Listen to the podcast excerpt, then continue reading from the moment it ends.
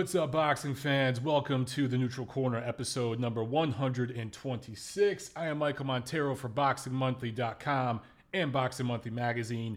Real quick, guys, wanted to apologize about the audio last week. I know the audio was good throughout the whole episode, except for the preview section, the preview music. For whatever reason, it didn't. Uh, the volume didn't turn down, so we have fixed that issue. It won't be like that this week, I promise. so uh, for any of you guys who uh, whose eardrums I might have destroyed last week or speakers I might have destroyed, I sincerely apologize. Won't happen again. Uh, real quick, wanted to remind you guys, check us out on Patreon. It's patreon.com slash Montero on Boxing. If you're interested in a t-shirt, we sold a couple t-shirts this week. Uh, a couple of you guys wanted to keep your names Um, private, I understand that, but I wanted to give a shout out to Christopher Basti for picking up one. Thank you so much, man. Uh, if you guys want to check out a t-shirt, just email me, monteroonboxing at gmail dot com. Other than that, please go to Apple Podcast, subscribe to the Neutral Corner Podcast, and um, give us a rating, give us a review there on iTunes, all right? All right, let's get to news and notes. All right, so let's talk about everybody's favorite subject these days, money. Everybody wants to talk about money, right? Forbes released their list of the one hundred highest paid athletes in twenty seventeen. Now, normally I could give a shit about this kind of stuff, but you guys asked about it. I wanted to give a couple of quick insights, um, some things that I noticed. I actually did look over the list. And um, I tweeted about this earlier today, but anyway, Floyd Mayweather topped it, right? Big surprise there, two hundred eighty-five million dollars. Dude's topped that list for how many years now? Conor McGregor was on the list at number four. Only, he was a boxer last year. They listed him, it was so funny, Forbes listed him as an M M A fighter, but that was very, very dishonest because he wasn't an M M A fighter last year. He was licensed as a boxer. He fought in one boxing match, and that's where he made his money. He hasn't fought in a U F C slash M M A fight in, what, a year and a half, going on two years now? So that, that was really, really uh, just inaccurate by Forbes. Anyway, Canelo Alvarez, number fifteen at forty-five million dollars, and that's what the that's what Forbes knows about. They don't know about a lot of other money he gets from down there in Mexico. Anthony Joshua, number twenty-five at thirty-nine million dollars. And Gennady Golovkin, number seventy-two at twenty-five million dollars. And there's probably some money there from overseas that they don't know that Triple G got as well. So anyway, five boxers on this list. And yes, I'm counting Conor McGregor as a boxer. And for those of you who are like, but Conor McGregor is such a big name in M M A. Shut up. He was the B-side against Mayweather. He didn't make one-tenth of that purse in any M M A fight. And as far as I know, no M M A fighter ever has made an eight-figure payday as far as just guaranteed purse in any U F C fight. Guys, if I'm wrong, correct me on that, because admittedly, I don't know shit about M M A. However, five boxers on this list, not one U F C fighter, not one M M A fighter. And I get it, McGregor, his background is in M M A, but if he had only fought in M M A fights last year, he might be on the list. He might be, but he'd probably be down where Golovkin was. I mean, maybe the guy would have, if he fought twice last year, maybe he would have made twenty some million dollars, especially if you're including endorsements. And just to make it clear, guys, um, this list, the, the dollar amounts included what they were paid for as fighters and endorsement deals. Okay, so it was everything combined together. For Mayweather, he made ten million dollars in endorsements last year. He made two hundred seventy-five million dollars in purses. Some of these guys make a lot more in endorsements. I think McGregor, that's probably how he would do better. Most of the U F C guys, that's how they make the bulk of their money. But the reason why I brought this up real quick, and the reason why I tweeted about it, is because for years and years and years, I had to hear about it. You guys had to hear about it, how boxing was finished, how M M A has taken over boxing, how their pay-per-view numbers are destroying boxing, blah, blah, blah.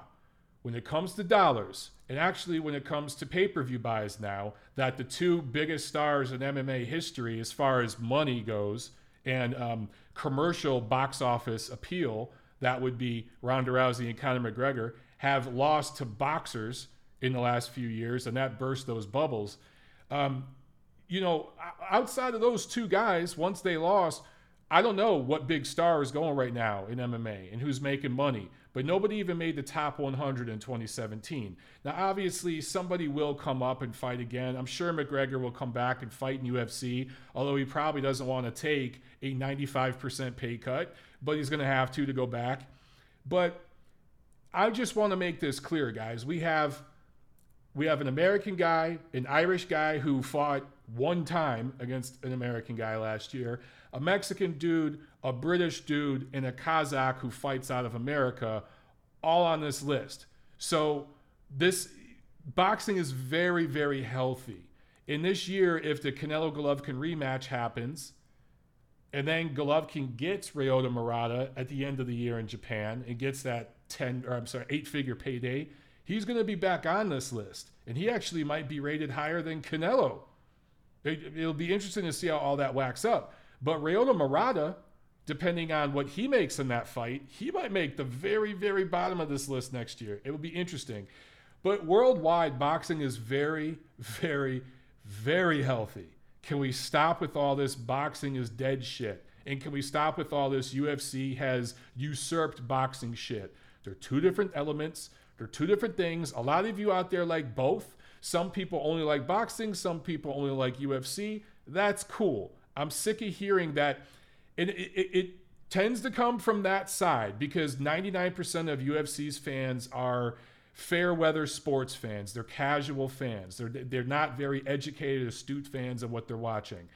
And I'm not saying that to be disrespectful. I'm actually saying that to give credit to the marketing job U F C does, marketing to middle America, suburban kids, Anglo kids. The biggest market in this America is seventy plus percent Anglo. They have that market better than boxing does. That's why they do better ratings, and some of their athletes, their biggest, most popular fighters are more marketable to that group of people. So demographics-wise, I get why it's so popular here. But I'm sick of hearing that it's taking over boxing. Shut up with that shit. Seriously, it's not.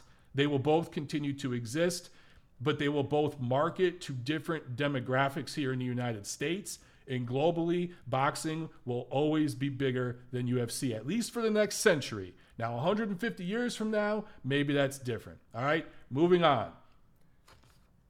Let's talk about Gennady Golovkin and the I B F stripping him. Now, I made a rant video talking about this, and of course, I get the, oh, Montero, you're a Golovkin shill, blah, blah, blah.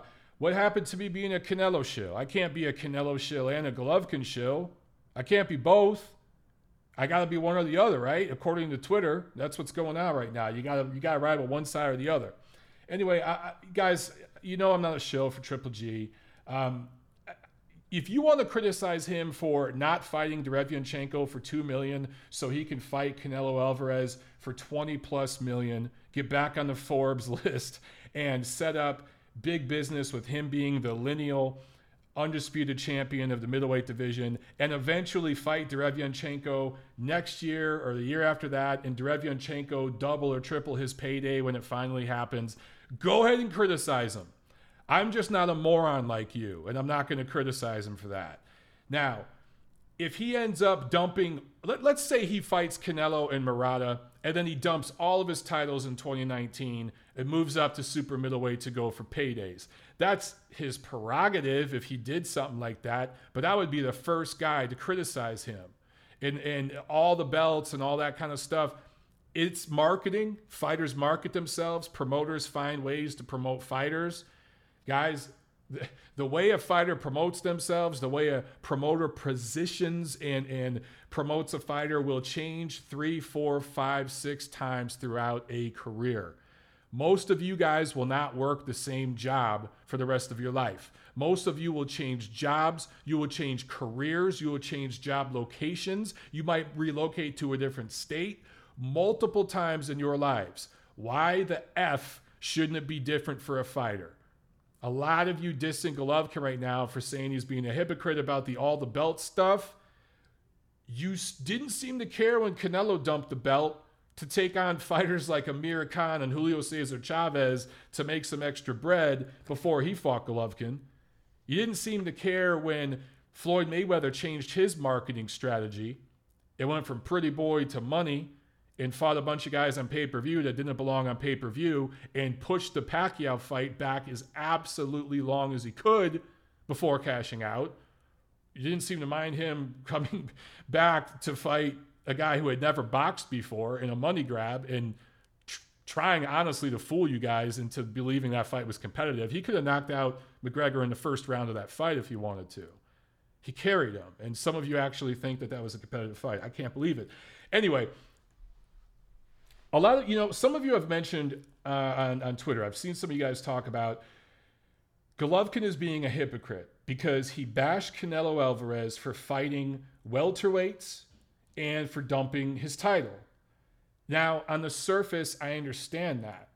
And you're right, because Golovkin technically did fight a welterweight. He fought Kell Brook, remember? And he just recently, in his last fight, fought a junior middleweight, Vance Martirosian. And now he's dumped a title. So he's pulled, on the surface, similar, similar moves to what Canelo pulled. However, as I always say, nuance matters. Details matter. When you look at what Canelo Alvarez did after beating Miguel Cotto, he had had two signature fights up to that point. He had gotten a huge payday against Mayweather. He had gotten a huge payday against Cotto. And he was the money man in the sport at that point because, you know, Mayweather had just cashed out against Pacquiao. He dumped his title because he didn't want to fight Golovkin yet. And he didn't want to be ruled by the W B C. He didn't want to go according to their timeline.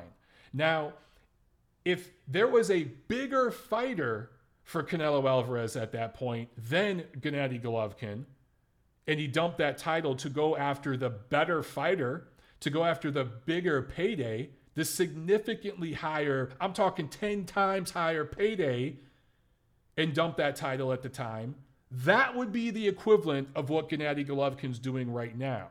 I don't think any of you are dumb enough to think that Sergei Derevyanchenko is a better fighter at this point than Canelo Alvarez is. I know those of you who at least have second grade level math understand that Canelo brings ten times the amount of money than Derevyanchenko brings. So to compare this situation to what Canelo did going back two, two and a half years with uh, Cotto with the W B C title, guys, you're, you're comparing apples to oranges. It's still fruit. And if you spin it the right way, you can make it sound like the same thing. And that's what a lot of the clickbait bastards on YouTube are doing that have hundreds of thousands of subscribers who are mostly idiots who love to gossip over bullshit. You know, more power to them, though. Good for them. But they're trying to compare these situations because they're both fruit, but they're not the same kinds of fruit. And now when it comes to the Kell Brook fight,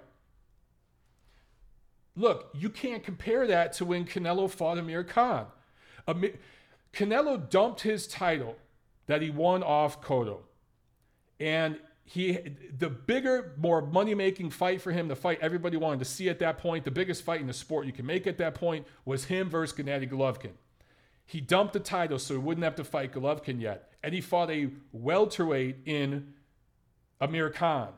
Amir Khan was not a pound-for-pound rated Well, a fighter at that point. He wasn't a uh, elite level welterweight at that point. Canelo brought him up to Canelo weight. Remember, this wasn't just up to fifty-four. This was up to Canelo weight, fifty-five. And guys, I covered that fight. I was there. Khan had been knocked out as a lightweight, mind you, before. As a lightweight. And then fought at welterweight.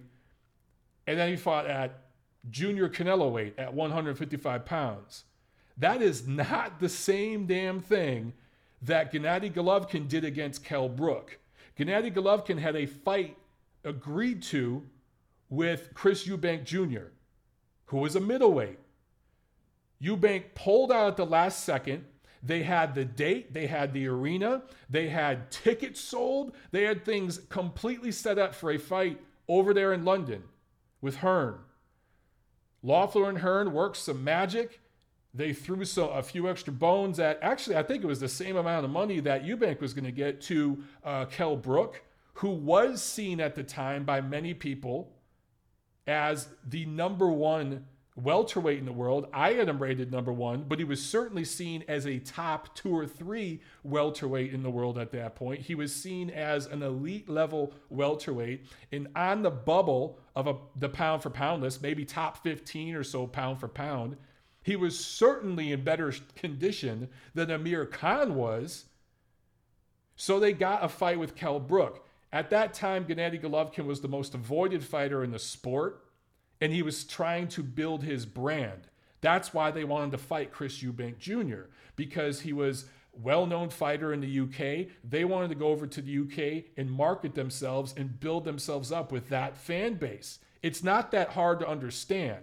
And by the way, Golovkin went over to the U K to fight his welterweight. Canelo forced his welterweight to come to America, to Las Vegas, which, again, post-Mayweather Pacquiao had become Canelo's playground. That's Canelo's office, right? So completely different situation. So, and I could keep ranting. There's more and more and more I could talk about here. But this isn't me shilling for Golovkin. This is me providing logic and reason and facts to those of you who are trying to compare these situations.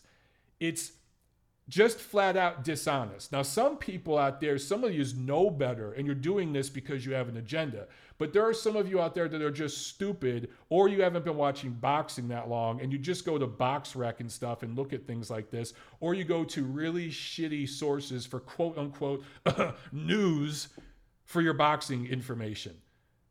You just need to learn more. All right. And that's why you should be listening here. And, you know, there's some other great shows out there, but you guys know I'm always going to keep it real and give you my honest opinion. Now, one quick thing I wanted to also mention about the I B F and Golovkin on top of the rant video I did, then we'll move on here. You know, Errol Spence, he won his I B F mandatory against Leo Bundu in August of twenty sixteen. He didn't fight Kell Brook until May of twenty seventeen. So what is that, nine months? Dominic Wade won his I B F mandatory in June of twenty fifteen against Sam Solomon, didn't fight Gennady Golovkin until April of twenty sixteen. What is that, ten months? So the I B F has had extended timelines before, okay? I can't understand why they rush this thing so much other than the fact that Lou DiBella, Uncle Al, working through Lou DiBella, that whole piece, that whole side there, the P B C really pushed the I B F. Once the, you know, Clen, uh, clenbuterol gate blew up and all that, they really pushed the I B F. Now, in one sense, they really hooked up their fighter because now they're going to fight for this vacant title. They're going to make six figures and they're going to, it depends who they fight, man. I talked in my rant video about who the top rated guys are. I think Charlo's the top rated guy. And I think Jacobs is rated right after him. And then it's Andrade, who's already ducked Derevyanchenko. So let's leave him out of the conversation. But Charlo and Jacobs, I'm sorry. I got to favor both of them over Derevyanchenko right now. So it's very, very possible Derevyanchenko will fight for a vacant I B F title against either Charlo or Jacobs. At least those are the two highest rated guys. And they're both available for later this year. I don't know why that wouldn't happen. Uncle Al might work some magic to, to um, uh, for Charlo to save him for Golovkin. But Hearn and, and Jacobs, I don't see why they wouldn't jump all over that. But they're either way, whether it's Charlo or Jacobs or anybody else, and it really shouldn't be anybody else, but even if it is, you're talking low, mid six, maybe mid six figures payday for Derevyanchenko. Probably not, probably low six figures, to be honest. But against Gennady Golovkin, if they could have just waited till early next year, against Gennady Golovkin, shit, you might have got seven figures. If it went to purse bid and you got the purse bid split between a champion and a mandatory, you, you maybe not a million, but you would have got high six figures. Now, if Loeffler wanted to strike a deal, didn't want to go to purse bid, then who knows what they could have got. But they certainly would have got at least twice the amount. Now, he would have got his ass handed to him by Golovkin, but he would have got more money. If they play the long game, though, if somehow Uncle Al can Uncle Al represents both Derevyanchenko and Charlo. So that's why I don't think they're going to fight each other. I think Uncle Al is going to work some magic with the I B F, even though according to their rules, okay, they said the next highest rated available contender is who Derevyanchenko has to fight for the vacant title. That would be Charlo. But they will bend their rules for Al Heyman, and Charlo will sit on the fence. He'll fight somebody else. They'll go further down the ratings list, and Derevyanchenko will fight someone else. And when he, if he wins... and he has that title, a year down the road or so, if they end up unifying with Golovkin, then certainly Derevyanchenko will be getting seven figures. So it just remains to be seen how this is going to work out for him. Long game, it might have worked out better this way, because whenever they fight Golovkin, maybe they have a title and they could come in as a unification match, and they'll certainly get seven figures, a big payday. He'll still get his ass handed to him, but he'll get a life-changing payday. But if he goes up there against Charlo, Jacobs, I don't think he's going to win that fight. Now, if he gets somebody in the lower top ten and the I B F bends their rules for Uncle Al, which we've seen them do, believe it or not, maybe it can happen. We'll find out. The reason why I bring up the Al Heyman I B F uh, connection, okay, is because if you just look at some of the fighters that Heyman represents, they seem to get lined up for vacant titles with the I B F. Sergei Lipinets was the I B F mandatory. Terence Crawford, of course, uh, vacated so he could move up in weight. So Sergei Lipinets fought for a vacant I B F title. Jared Hurd fought for a vacant I B F title. Robert Easter, vacant I B F title. James DeGale, vacant I B F title. Now Derevyanchenko will fight for a vacant I B F title. I mentioned Spence before. I mentioned Wade before. Fighters represented by Al Heyman, who's based out of America, seem to get lined up for mandatories and vacant title fights for the I B F, which is the only major sanctioning or- organization still headquartered in America. I don't know if that's a coincidence. I don't know if there's something more to it. I just thought I'd bring it up. All right. Moving on. Some fights coming together. Dillian Whyte versus Joseph Parker, July twenty-eighth on Sky Sports over there in the U K. O two Arena. Katie Taylor will also be on this card defending her titles. Guys, I love this fight. We need more fights like this in the heavyweight division. Some of you guys don't get it. You're like, why doesn't Dillian Whyte wait for uh, Deontay Wilder? Because, you know, De- Deontay Wilder, that's a bigger payday. That's a title shot, blah, blah, blah. Guys, Deontay Wilder, I've told you a thousand times, he's fighting Dominic Brazil this this summer. It's possible later this year a Dillian Whyte fight could happen. That's that's possible, but it's uh, we, we don't know. If you're Dillian Whyte and you want to stay busy and you want to make some money, I love this fight for him. Now, Joseph Parker, I love that coming off his first professional loss to Anthony Joshua, which he didn't set the world on fire, but he went the distance. He, you know, and he showed some of Joshua's vulnerabilities and limitations. Um, but he also has twelve rounds of footage to look at and see the many, many mistakes he made in that fight. He comes right off that first loss and fights a top ten heavyweight. I love this. More fighters need to do this. I like the mentality Joseph Parker has. Travels to the U K to fight the champ. Off that loss, comes right back to the Lion's Den to fight a top ten rated heavyweight. That's the way it's supposed to be done, man. I, I, I love this. And, and here's the thing.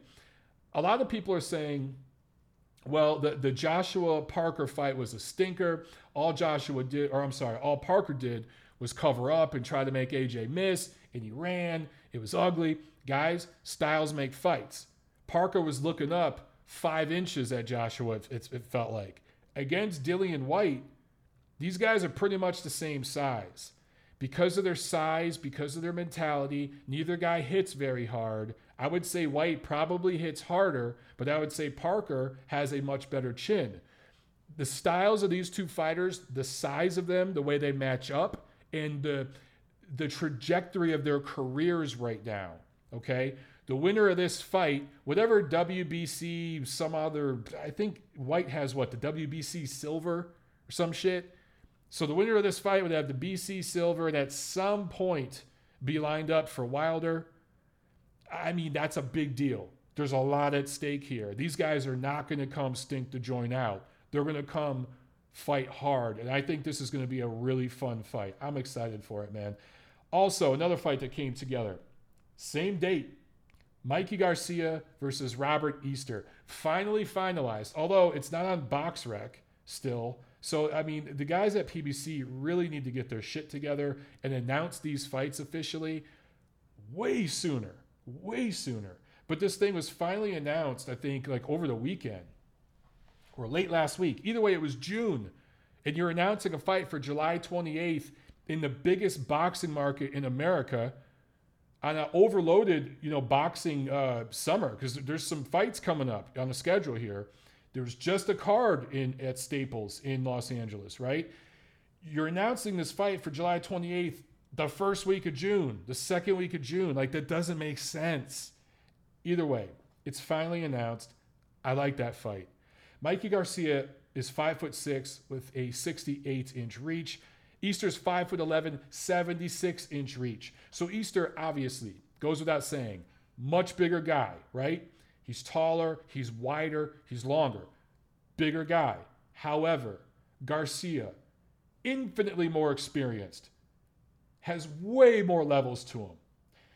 One thing that I am curious about, his last two fights were north of one thirty-five pounds, the lightweight limit. He's going to have to get down to one thirty-five for this fight. I'm curious if that will take anything out of him. I don't think so, because the guy seems to live a healthy lifestyle and doesn't blow up in weight between fights. I think weight won't be an issue for him. Easter barely got by Richard Comey, Dennis Shafikov, and Javier Fortuna. Okay? If you felt he won all three of those fights, clearly fine, but you have to admit they were competitive. And some of you out there feel that he lost one or more of those fights on the cards. Either way, none of those guys is anywhere near the level of skill that Mikey Garcia has. So if Garcia can handle Easter's size advantage, and I think he can, he should win that fight, unify lightweight titles, and then you're going to have two lightweights that share the titles. One, uh, you know, Lomachenko is, well, they don't share them all yet. Lomachenko will by the end of the year. He's injured. You know, he got surgery on his shoulder. He's recovering. I expect him to come back later this year and fight Raimundo Beltran and get his title. At the end of this year, you're going to have two lightweights with all the titles. And that sets up a big monster lightweight fight between Vasily Lomachenko and Mikey Garcia next year. My hope is that Mikey Garcia, who is not tied to a network, still not tied to a promoter, understands his market value and doesn't price or negotiate or talk his way out of that fight, because he's kind of been rather delusional in the last few years. Obviously, Lomachenko is with Top Rank. He's with E S P N. That's where that fight will happen. Even if it's an E S P N pay-per-view or something, that's where that fight would happen. Garcia has to know that, and he's going to have to play ball. Lomachenko, I'm sorry, to me is the A side in that fight. Now, from a marketing point of view, marketing perspective, some of you may say Garcia's the A side. I say show me the evidence of that. I don't know that Garcia, maybe he's done higher T V ratings. He is American. He's been fighting on American uh, airwaves much longer than Lomachenko. But in terms of putting butts in the seats, in terms of uh, media, national, international, global media acclaim, when you start talking about foreign T V rights and all that stuff, foreign T V money coming in, I don't know, man. I know that fight belongs in Las Vegas. Las Vegas will feel more like Garcia's backyard, but internationally, Lomachenko is going to bring some whales in. So I, for that fight to happen, and I really do hope it happens, Garcia is going to have to quit being so damn delusional. I'm not talking about Lomachenko being delusional and, and negotiating, because I just, I we haven't seen him yet talk his way or negotiate his way out of any fight. The fight with Rigondeaux, that wasn't Lomachenko holding that up. And, you know, that's been talked about. That was Regan Diao pushing those negotiations back and his delusion. And you saw how that wound up for him. Hopefully, Mikey Garcia doesn't make the same kind of mistake. All right, guys, that's it with news and notes this week. Let's look at all the action that took place in the ring around the world last week. Friday, June eighth, at the Turning Stone Resort and Casino in Verona, New York. It was another Golden Boy Promotions on E S P N two card. And in the main event, Diego De La Hoya scored a seventh round stoppage win over Jose Salgado, improving to twenty-one and oh with ten knockouts. We talked about De La Hoya having issues making weight before. That wasn't an issue here. He made weight. Whatever was going on in camp before, they straightened it out.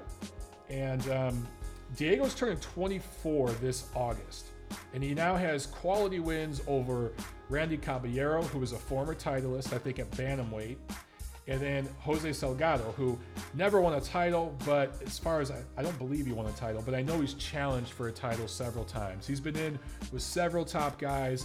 He's a quality, experienced veteran fighter. So I think that Diego De La Hoya is ready for a title shot right now. He's as ready as he's ever going to be. I don't know who else you want to put him in there with. Maybe one more fight, but I don't even think he needs that. I think he's ready to fight W B C super bantamweight titleist Rey Vargas right now. Why not? That's an easy fight to make, and I just don't see what else De La Hoya is going to do in the meantime over the next, you know, year. That's going to make him more money. It's not like there's big names in and around that division. He's got to start getting titles if he wants to start making more money.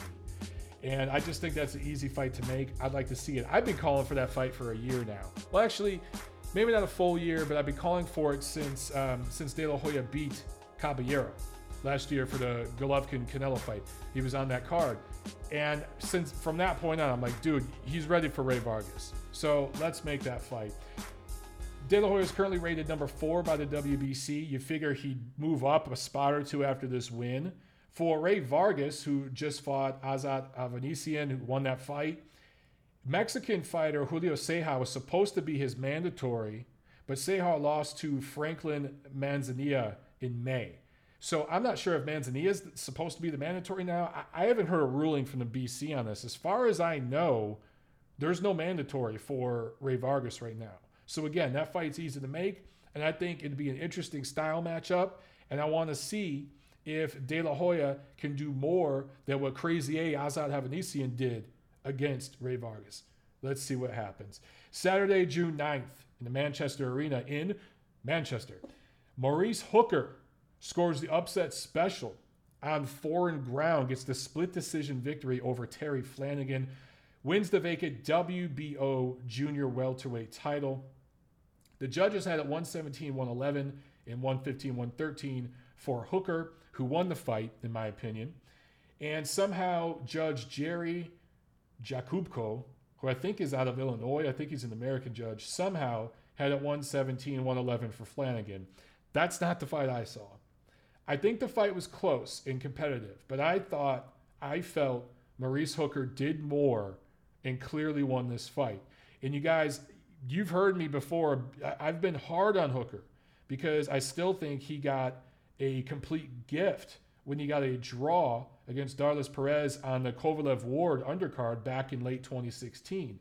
But clearly he's learned since that time. He learned from that fight. He beat Cristobal Cruz, who's a good um, a good veteran fighter, last February. And now he goes over to the U K to win a title off Terry Flanagan, who is a good quality experienced fighter, but clearly just not at that higher level. Hooker is now twenty-four and oh, three draws, sixteen knockouts. And guess what?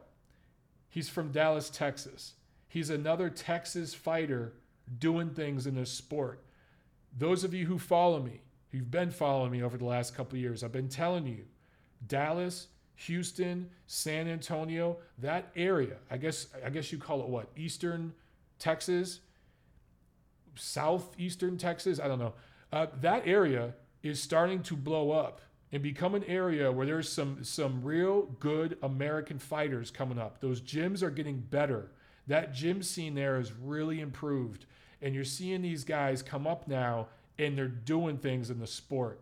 So you now you've got Hook, Maurice Hooker, that you can put alongside the Charlos, Errol Spence, as guys from that area who have won titles. And a couple of them have gone overseas to win their titles. That's what Brook did, right? Hooker's done the same thing.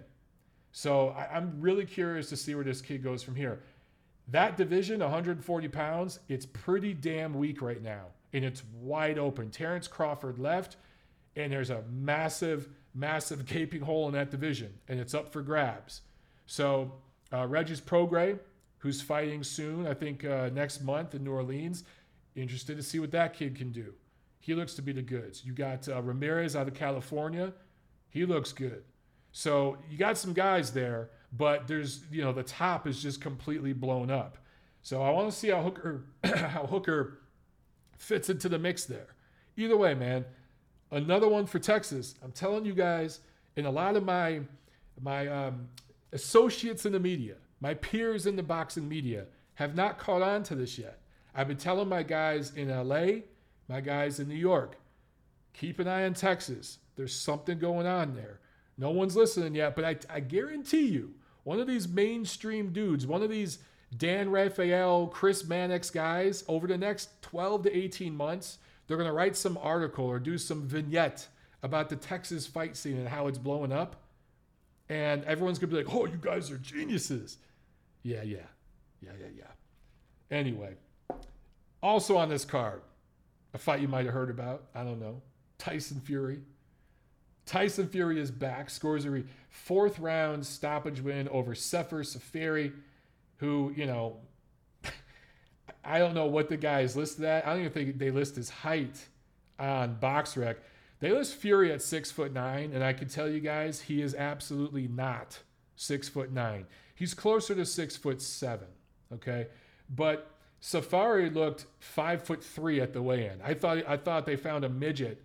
And, I mean, Fury picked him up at the weigh-in. It was a spectacle, a completely useless fight. Fury is already scheduled to be back August eighteenth, which is a smart thing for his people to do. If I was representing Tyson Fury right now, I'd have him back in July. I'd have, if you're fighting people at the level of Sefer Seferi, fight every damn month. Get this guy back in the ring. How this was sanctioned as a heavyweight fight, I don't know, but hey, it is what it is. Fury had been out of the ring for almost a few years, came in there and did what he was supposed to do. Uh, you know, there are other instances where a guy would come back after three years and maybe knock out Seferi in the first round. Fury's not that kind of fighter. He doesn't hit very hard. Um, so it took him a few rounds. He got some work in. Good for him. Let's see what he could do. I know right now there's a lot of Tyson Fury fever. The U K fans, I love you guys. You support your fighters like none other. But you need to calm down a little bit with this Tyson Fury shit. The things I'm seeing on Twitter, the things I'm seeing on Facebook, on YouTube, in the comments section on these videos, a little crazy, all right? I was just talking with one of you guys on Facebook before I got in here to shoot this, to uh, tape this. Uh, and one of you guys w- was saying that Fury is, you know, Hall of Fame worthy already, and that he shut out and dominated Vladimir Klitschko in their fight in twenty fifteen. Number one, he didn't shut out Klitschko. I thought Klitschko clearly won three or four rounds of those fights, or at least you can make that argument. I shouldn't say clearly, but he won three or four of those rounds on all three judges' scorecards because Fury did so little himself and his punches were so shoe shine and pity pat that if Klitschko landed a couple of clear solid jabs or one decent right hand, it was enough to sway the judges to give him the round because his punches meant more. Fury basically in that fight, under the ten point must system, you could argue it was a one-sided fight. I wouldn't say domination. That's not a domination. Joe Calzaghe, Jeff Lacey, that's a domination. Floyd Mayweather, Canelo Alvarez, that's a domination. Not, not as clearly as Calzaghe, Lacey, but Floyd clearly won eleven rounds in that fight and had uh, Canelo looking amateurish at times. Now, Vladimir Klitschko looked like shit in that fight. But Fury didn't look amazing. He basically neutralized what Vladimir Klitschko wanted to do and then slapped him two or three times. Little pity-pat shoe-shine combo, danced around, played for the fans and the judges, and got the round. But it wasn't like he was beating Klitschko down, dominating him, roughing him up. That's not what we saw, okay? That's not... This this wasn't anywhere near what Mayweather did to Canelo. And it wasn't on the same stratosphere as what Calzaghe did to Lacey. There's a million other examples I could bring up, okay? But, yeah, let, let's pump the brakes a little bit. Let's see what Fury does against a top one hundred rated heavyweight. Notice I didn't say top ten or top twenty. I said top one hundred rated heavyweight. Because Sefer Seferi, or Seferi, I can't even remember how to say his damn name, he's not even a top one hundred rated heavyweight. So everyone chill out. The Mac is back. That's cool. I'm happy. I like Fury. He's an entertaining figure. But one win, one big win on paper over an all-time great does not e- equal greatness. If you want to talk about Fury being a future Hall of Famer, he needs to have wins over a Deontay Wilder or an Anthony Joshua, or at least get back in there against a guy like Joseph Parker, Dillian Whyte, Luis Ortiz, that level of fighter, okay? He's nowhere near that right now. So everyone just chill out, all right? But it's going to be fun. We're, we're going to see what Fury does, and this ride is going to be fun. It might end tragically. It might blow up and crash and burn, but it's going to be fun while it lasts. All right, let's come over here to the U S A. We had a couple good cards over here. At the M G M Grand in Las Vegas, Top Rank on E S P N Plus, the app, Terence Crawford scores a T K O nine over Jeff Horn, wins his W B O welterweight title. Jeff Horn, after the fight, says, Manny Pacquiao hit harder. Well, that may be so, Jeff, but Terence Crawford beat the shit out of you and won every second of every round in this fight. They claim that it was a premature stoppage. There's some Jeff Horn fans out there crying and saying it was a premature stoppage and that Horn actually won a couple of rounds. You guys are out of your freaking mind. Terence Crawford owned every second of this fight like we all thought he would. Frankly, I'm very surprised it went nine rounds. It probably did go nine rounds because Crawford doesn't hit that hard. And what we saw in this fight is that Crawford doesn't punch that hard at welterweight. He's not punching dudes as hard at welterweight as he was punching them at lightweight. Well, no shit. That should be obvious, right? But let's see how Crawford fits in and grows in to welterweight. He's obviously not going to get a fight with a Keith Thurman or an Errol Spence anytime soon. If that fight ever happens, it's two years off. So in between now and then, let's see him fill in at this weight, see if he could work on his power, and continue to defend that title and build himself up and start banging the drums for an eventual fight with Errol Spence. I think Keith Thurman is pretty much a non-factor at this point. He's going to come back and cash out. I know he's going to come back and do a fight against Sean Porter, somebody like that again probably, which is total shit. We don't need to see it. Maybe even somebody, you know, before that, he'll take a, a, a comeback fight against a, you know, a, a welterweight version of Sefer Seferi. But eventually, within the next twelve to eighteen months, I do think Thurman's going to cash out. They're going to cash him out against Spence because Uncle Al knows that Thurman's heart isn't one hundred percent in boxing anymore. And Thurman is a little uh, upset and frustrated with Uncle Al as it is. So that will happen. Then it's going to be Crawford and Spence. Those are going to be the two guys. And that's going to be the biggest fight in boxing, maybe twenty twenty-one, somewhere in that ballpark.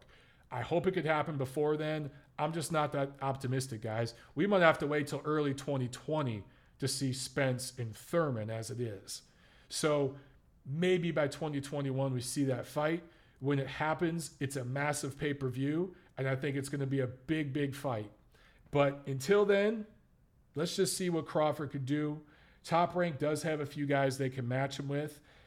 Apparently there's some simpatico at P B C, and I think some of the A-minus, B-plus level welterweights that Uncle Al has, maybe he can make fights between some of those guys in Crawford over the next couple of years to try to build up that eventual fight with Spence.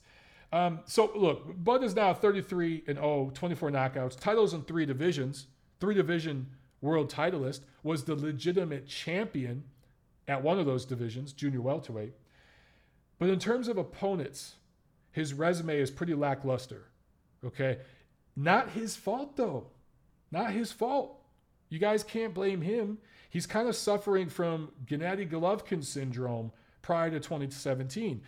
Prior to twenty seventeen, Golovkin didn't have many opponents that were noteworthy out in his division, and the ones that were didn't want to fight him yet.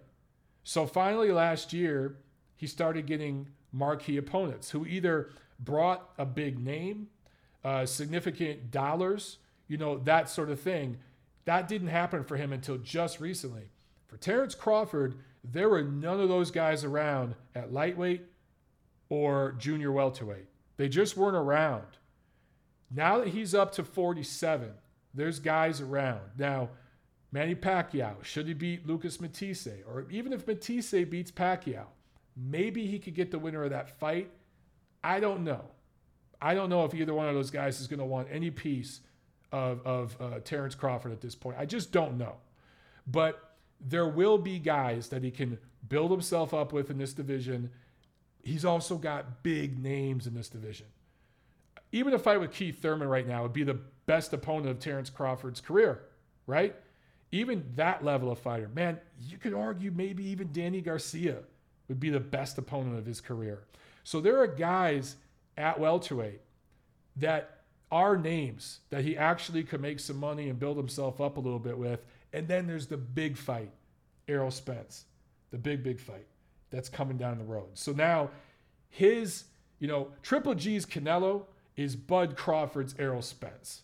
And by the way, it's the same way for Errol Spence, other than he already beat all the other guys who matter in the P B C universe. It's he's not going to move up and fight Charlo at one fifty-four. That's not going to happen. I mean, who knows? He's not going to move up and fight Jared Hurd. I just don't see those fights happening. But Keith Thurman is really the only quote-unquote big name for him. The, the big, big fight for Spence down the road, the big name for him is going to be Terence Crawford. And that's why I think eventually that fight will happen. I wanted to, um, one more time, just quickly talk about Terence Crawford not getting enough love and promotion from Top Rank and blah, blah. Why was this on the E S P N Plus app? I don't want to watch boxing on my phone. Number one, some of you need to join the twenty-first century. And I'm saying this as a guy who is a dumb as hell when it comes to tech. I have just, I do not understand this shit. Tiffany, my fiance, she handles the tech stuff in the house. I have no idea how any of this shit works, okay? But I know how to download an app, and I know how to take a fi- uh, anything that's streaming on my phone and bounce it to my computer or my T V. I know how to do that. I know you guys do too. And the majority of you guys are watching shit on your phone all the time. A good portion of you guys are downloading this podcast on your phone right now, whether it's on iTunes, Stitcher, SoundCloud, or even YouTube. You're watching on your damn phone. By the way, E S P N, E S P N Plus app, I believe you can have it up on your computer, your tablet, any of those devices. It is only in the U S A, so it is only an American thing. But those of you bitching and complaining about the app, actually I thought about it, and this fight made sense going on the E S P N Plus app. Jeff Horn is from Australia. The fight over there was pay-per-view. So last week, I you know I I didn't know if the E S P N app was a universal or an international thing or not. I've since learned it's only an American thing, and now it makes even more sense why this fight would go E S P N Plus app, because the foreign T V money that's coming over from the pay-per-views in other countries is part of the deal, and I'm quite sure that Crawford is getting at least a chunk of that. Now, I would assume the majority of the Australian pay-per-view money is going to Jeff Horn and his side, but I haven't heard anything anywhere that he's getting one hundred percent of it. So if you're Top Rank, who, by the way, promoted represented Jeff Horn for this fight, and their options with Jeff Horn are over after this fight. If you're Top Rank, this is the one you you test out the E S P N Plus app with, because you know you've got that foreign pay-per-view money, and then you've got other countries that had to either order this on pay-per-view or one of the subscription services.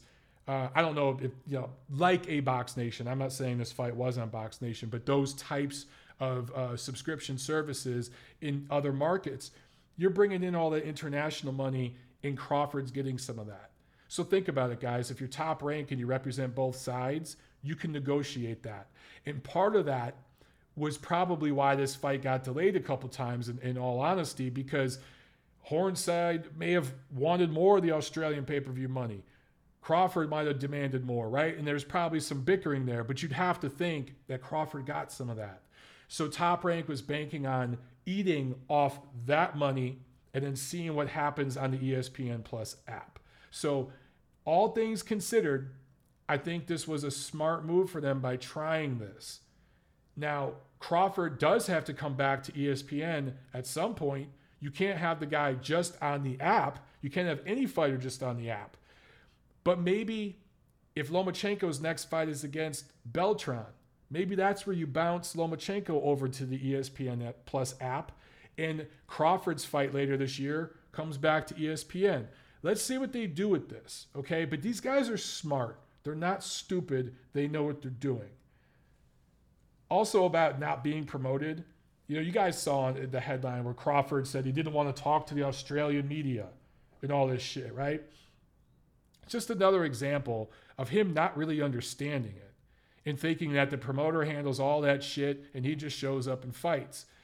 And he does the most minimal amount of promotion available, and he doesn't do it very well. He's not very, Terence Crawford is not good on camera. He's not good on the mic. In the ring, he's outstanding. In an interview in the ring, you could tell that's his comfort spot. He does much better there than outside the ring, where his interviews are horrible. But guys, I talked about this before. I'll just mention this again.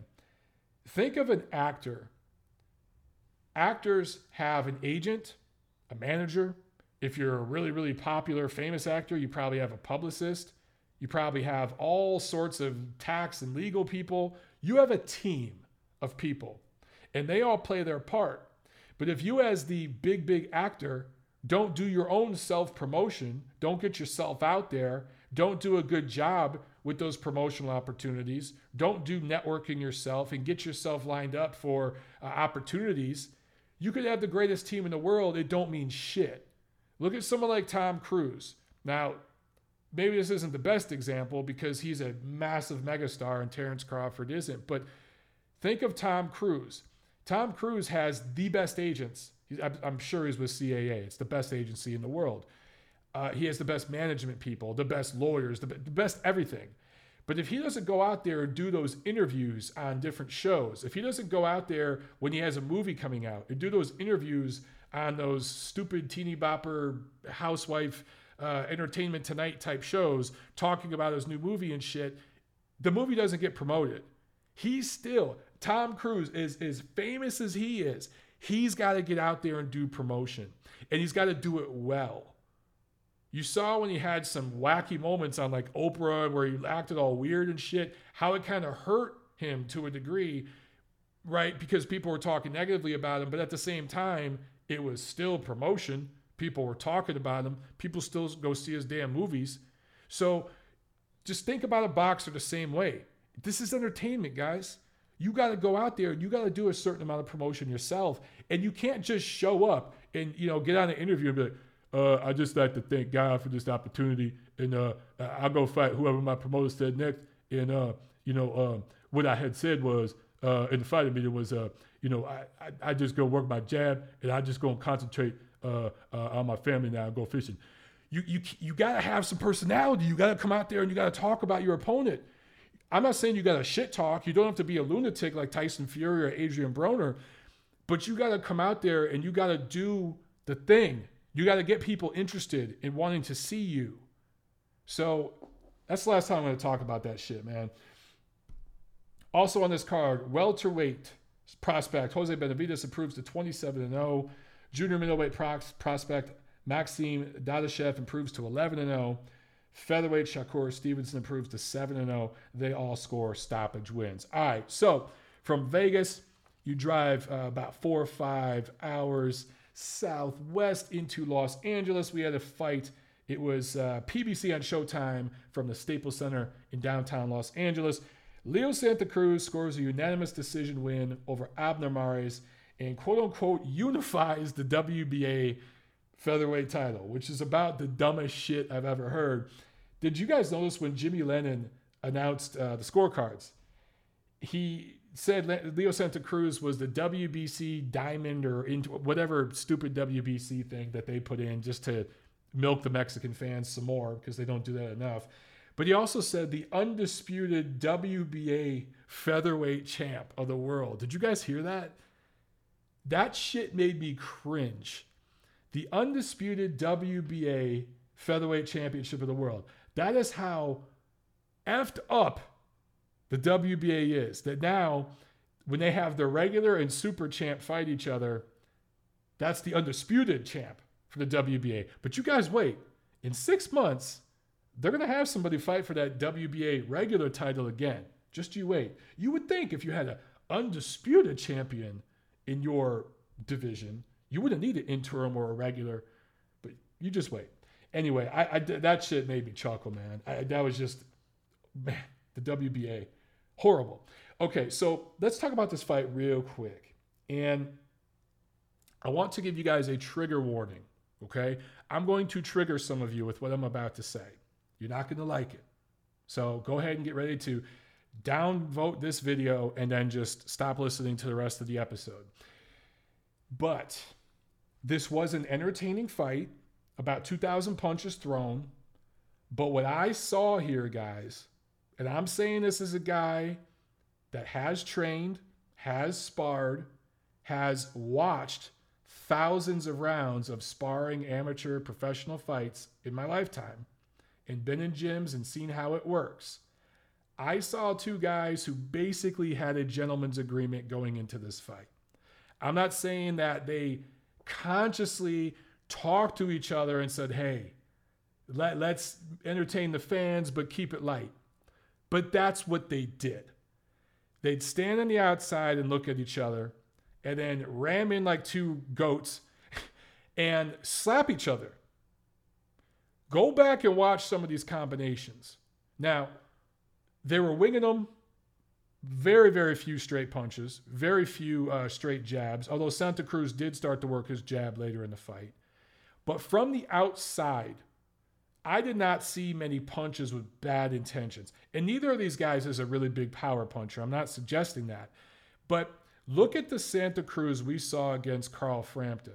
And even in his last fight, I think it was what? Uh, Avalos? The guy he brutally almost decapitated there at StubHub. Uh, was that no, the fight? Maybe that was before Frampton. Anyway, his last fight at StubHub. Look at that Santa Cruz and his mentality and the way he was punching and compare that to what he did against Abner Mares Saturday. What I saw was two guys get in there, slap with shoe shine flurries, but not really trying to hurt each other. Some of the combinations that Showtime was showing, it almost looked like both guys had their eyes closed for part of it, and they were throwing wide looping punches to the body. Not digging to the liver, but I mean punching up at the ribs and the chest. They were kind of punching in the middle, just throwing their hands around because it looked good for the crowd. The crowd ate it up. It was entertaining. And I'm not complaining about it, but I that's what I saw here, guys. Th- this was a way for both of these dudes to make some money. Uh, Leo Santa Cruz is a favorite of Al Heyman. Abner Mares, he loves Abner Mares too, but Santa Cruz is like uh, almost like a, a son to him. And by the way, Santa Cruz and his family are wonderful people. And Abner Mares is a great dude. Took the defeat with uh, humility and was totally respectful and humble in defeat. And both of these guys are true gentlemen. So I just want to put that out there because I know I triggered a lot of you guys. But that's the reality of what this fight was, man. This was two guys who knew what the crowd wanted, and they dive in and slap each other with these combos, dart back out, and just repeat. They did it for twelve rounds. Mauro Ranallo did his job. He hyped it up like this was Hagler Hearns or something. I've seen a lot of you out there talking about how this is a fight of the year contender. It's not. It's just not. Their first fight was better. I thought it was actually fought with more intensity and ferocity. That was a bottom of the top ten fight of the year contender. I think that was, what, in twenty fifteen? This is not. Look at what, and you know what? When you throw over a thousand punches and you land a couple hundred punches, maybe you land two, three hundred of those punches, your other, your opponent should be cut, bruised, swole up. They should be, you know, l- like laboring to get out of the ring and, and walk back to the locker room. Neither of these guys were. Abner Mars had a little bit of swelling. His right eye was bothering him a little bit. And Santa Cruz had a cut, but that cut was caused by a headbutt. It was actually the headbutts that caused the most damage between these two guys. To throw a thousand punches and land two, three hundred of them, and neither guy was seriously even buzzed or moved by a shot, I'm just telling you guys, that's what they were doing. They were going in there, and look, it was entertaining. They entertained the fans. The fans seemed very, very happy. But to, to an educated eye, all this fight was, was two guys milking a fan base that was going to love what they did and making some money. And for Santa Cruz and for Uncle Al, pushing back the fight that should have happened already between Santa Cruz and Gary Russell or Santa Cruz and Frampton, which I don't think that rubber match is going to happen now. I actually think the uh, Russell fight will happen because that's all Uncle Al. Like, that fight should have happened this Saturday. This was a way to push it back and get fans to think, to justify it. That's what this was. All right. So for Santa Cruz, now thirty-five, one and one, nineteen knockouts. He had titles at one eighteen, one twenty-two, and now one twenty-six. But kind of like Terence Crawford, let's look at who Santa Cruz beat for those titles, particularly at one eighteen and one twenty-two. And there were actually some fighters in those divisions that he avoided. He actually had some, some legit talent that it would have been good to fight and unify titles with. I will say this, at one twenty-six, he has wins over Abner Mares and Carl Frampton. Those are good quality wins. So he has done his best work at featherweight. Now it's time to fight Gary Russell Junior And all things considered, Gary Russell Junior is probably the best opponent that Santa Cruz will face. I, I like Russell. I think he's improved since the Lomachenko loss. I don't think he could ever beat Lomachenko. He's just not on that level, but that's okay. No one beats this version of Lomachenko right now unless he continues to move way up in weight. The only guy that challenges him at thirty-five is, is Mikey Garcia. But at featherweight, Russell might be the top guy right now. I think Frampton's mind is half out of boxing. So Russell's probably the top guy, or Santa Cruz. Those are the two top dudes. Oscar Valdez is in the mix too, but obviously that's a cross-promotional fight. Let's see Santa Cruz and Russell fight each other. That's what should happen next. And when it does, it'll be the best opponent of Santa Cruz's career in terms of the version of the fighter he's facing and where, because it's very possible. Maybe that goes to Vegas. It makes sense in D C. It makes sense in L A, but maybe it goes to Vegas. But for Russell, it will be the second best opponent of his career. Second or third. I'm going to say second best. But obviously, his twelve rounds of Lomachenko is going to help him in that fight against Santa Cruz if it happens, that experience, right? For Abner Mares, who talked about a third match with Santa Cruz, please, God, no. Please, no. Um, still want to see him against top featherweights, though. He's still a top ten featherweight. I'd love to see him against Joseph Diaz Junior next. In the perfect world, in the perfect boxing universe, that's that's a fight that should happen. Both guys coming off losses.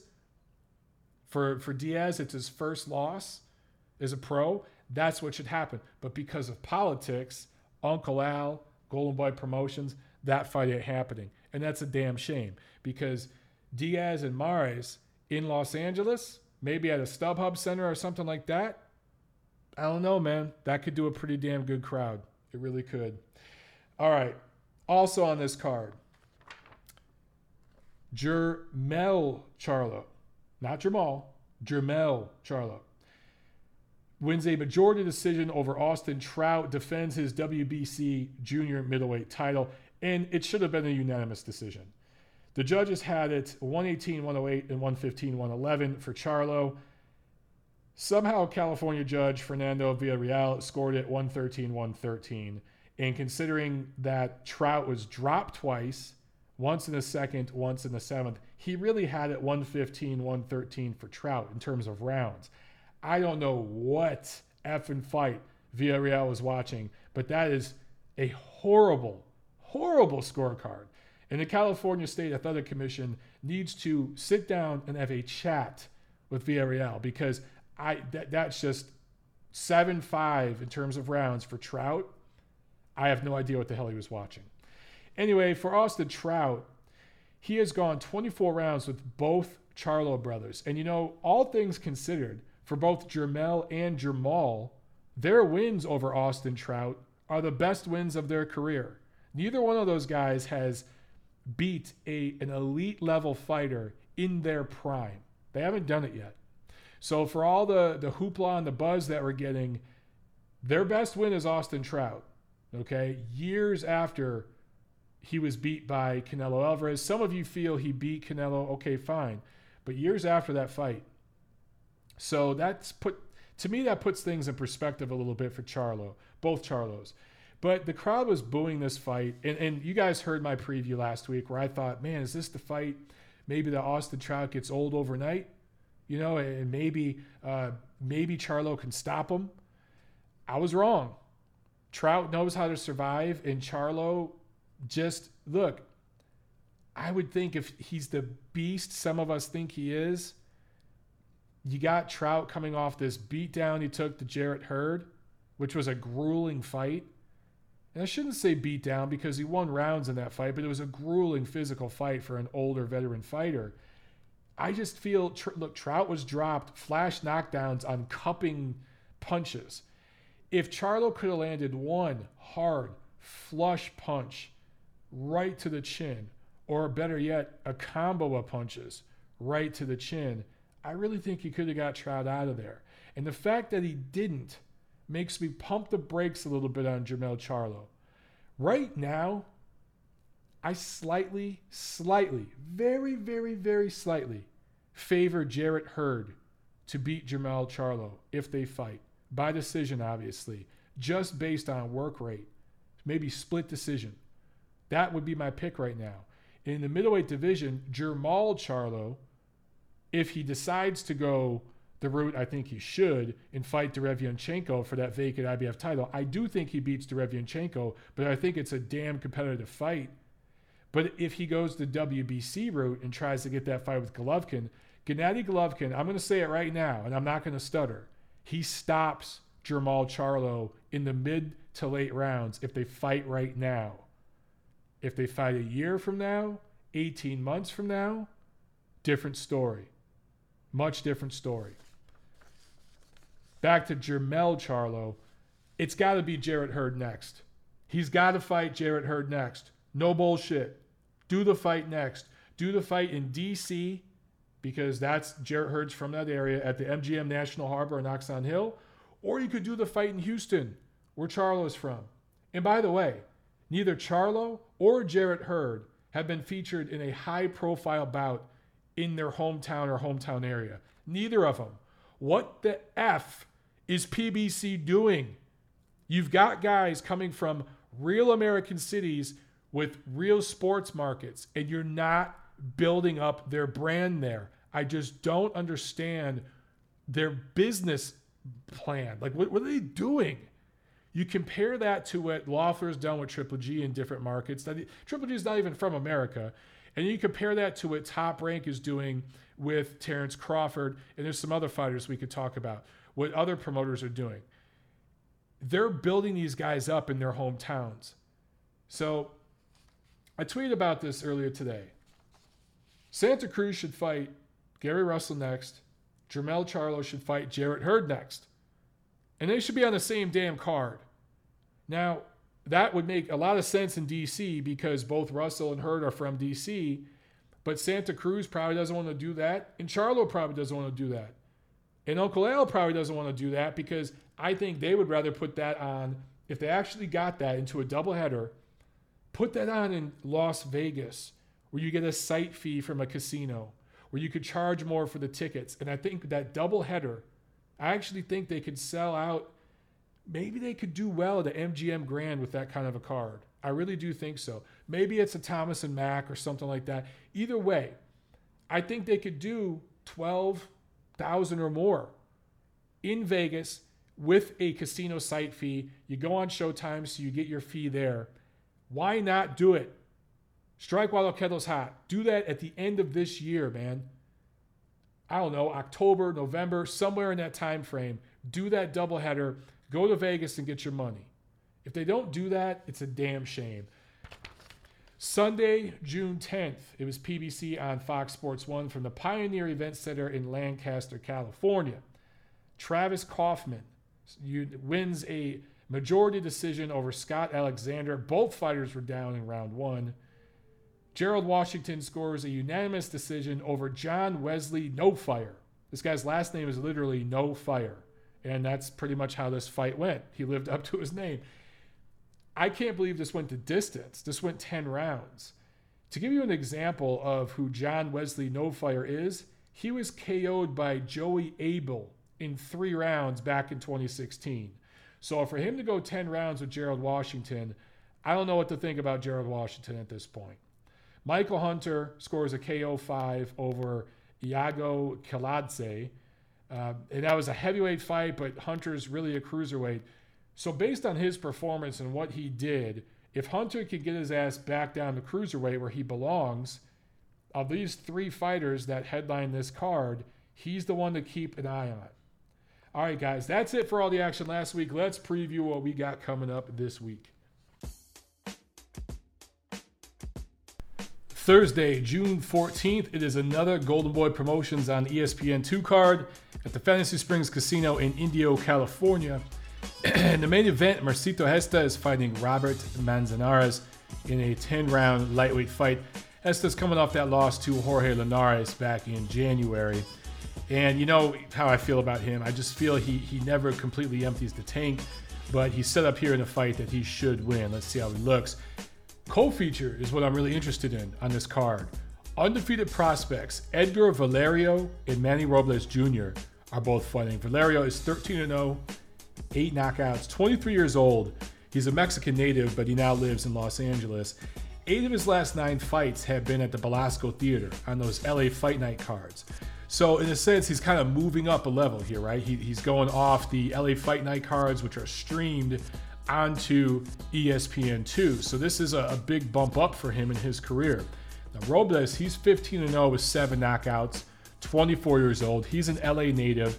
This guy's fought at StubHub Center. He's fought at the Forum. He's fought at Fantasy Springs before. He's also fought on those Belasco uh, Fight Night cards too. But he's kind of been around a little bit more. So he's, as I mentioned, he's been at Fantasy Springs before. He's a little more experienced in that regard. Right? Valerio's been completely built up on those Belasco cards. So in a sense, this is a, the biggest stage he's fought on. Let's see how he looks. But both of these guys, similar records. I'm excited to see who wins this fight. The winner of this fight goes on to become kind of a junior contender. He's no longer a prospect. It's a guy we got to look at in a different way. Loser of this fight, back to the drawing board. Let's see what happens. Friday, June fifteenth, there's a card from York Hall in London. It's actually a Haymaker Promotions card. And undefeated London-based heavyweight prospect Joe Joyce, who is four and oh with four knockouts, he's headlining that card. You guys remember Joyce fought in the twenty sixteen Olympics in Rio de Janeiro. He won a silver medal there. Saturday, June sixteenth, we got another card in the U K from the Metro Radio Arena in Newcastle. This is a Matchroom card on Sky Network over there. And it's a, a bunch of prospects on this card, but the two that are of note, lightweight prospect Lewis Ritson is fifteen and oh, and welterweight prospect Josh Kelly is six and oh. He was a twenty sixteen Olympian on the card. Um, so that's going to be a fun card of prospects there from Matchroom. But the big event this weekend is from the Ford Center in Frisco, Texas, which is a suburb of Dallas, Texas. P B C on Showtime. Errol Spence making a homecoming. You know, I just talked about earlier in the episode about P B C not having their guys fight in their hometown. Well, Errol Spence finally will.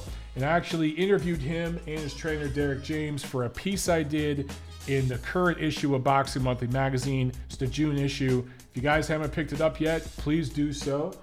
And check out my article on page thirty-eight. And you'll see right there where he talks about, I talked to him and his trainer about fighting in Dallas. It's something he wants to do once a year going forward. So Spence is going to fight there, and he's defending his I B F welterweight title for the second time against undefeated Mexican Carlos Ocampo.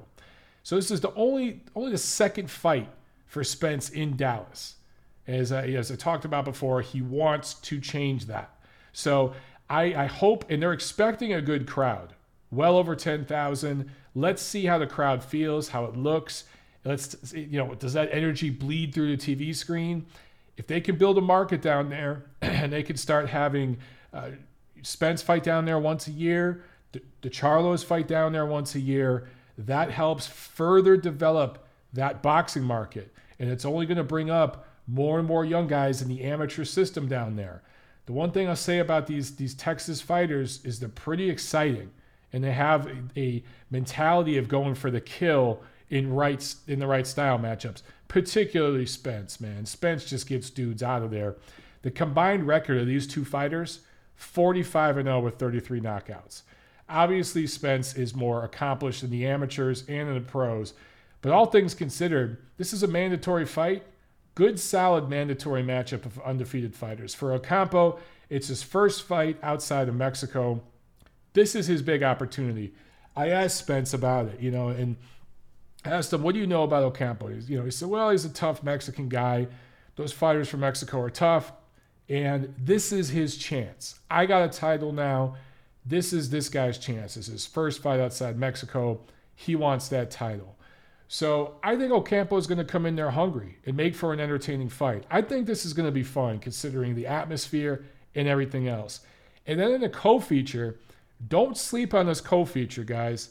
Daniel Roman going up against Moises Flores, who is an experienced fighter from Mexico himself.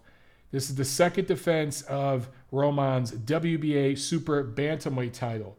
You guys remember last year, uh, Roman is a Thompson Boxing guy. You guys know I've been involved with that company. I was part of the uh, the rebroadcast, the restreaming of his winning title winning effort back in Japan last September, where Roman went over there, grabbed the title, brought it back home to America.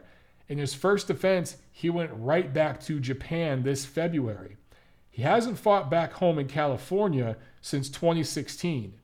And during that Thompson Boxing broadcast where I called the fights last month, Daniel Roman was was there. He actually uh, co-talked, I think it was, yeah, it was the main event. It was maybe two or three rounds where he co-commentated with me because Beto Duran had to run out. He had to catch a flight to go to New York. And so I took over commentating by myself. And Roman came over and did a few rounds with me. And I talked to him. We interviewed him during the broadcast. And I asked him about fighting in, in California. And he said he would love to do a homecoming. But right now, him and his team are going where the money is. The opportunities have been in Japan. And this card made sense for them to go to Texas. Uh, I think Flores, yes, I mentioned he's from Mexico. He has fought in the Dallas area before. And for Roman, they want to build him up in that market. Thompson Boxing has plans to do some cards down there in Texas as well because they see the growing market out there. And they've had some Texas fighters featured on their cards in California.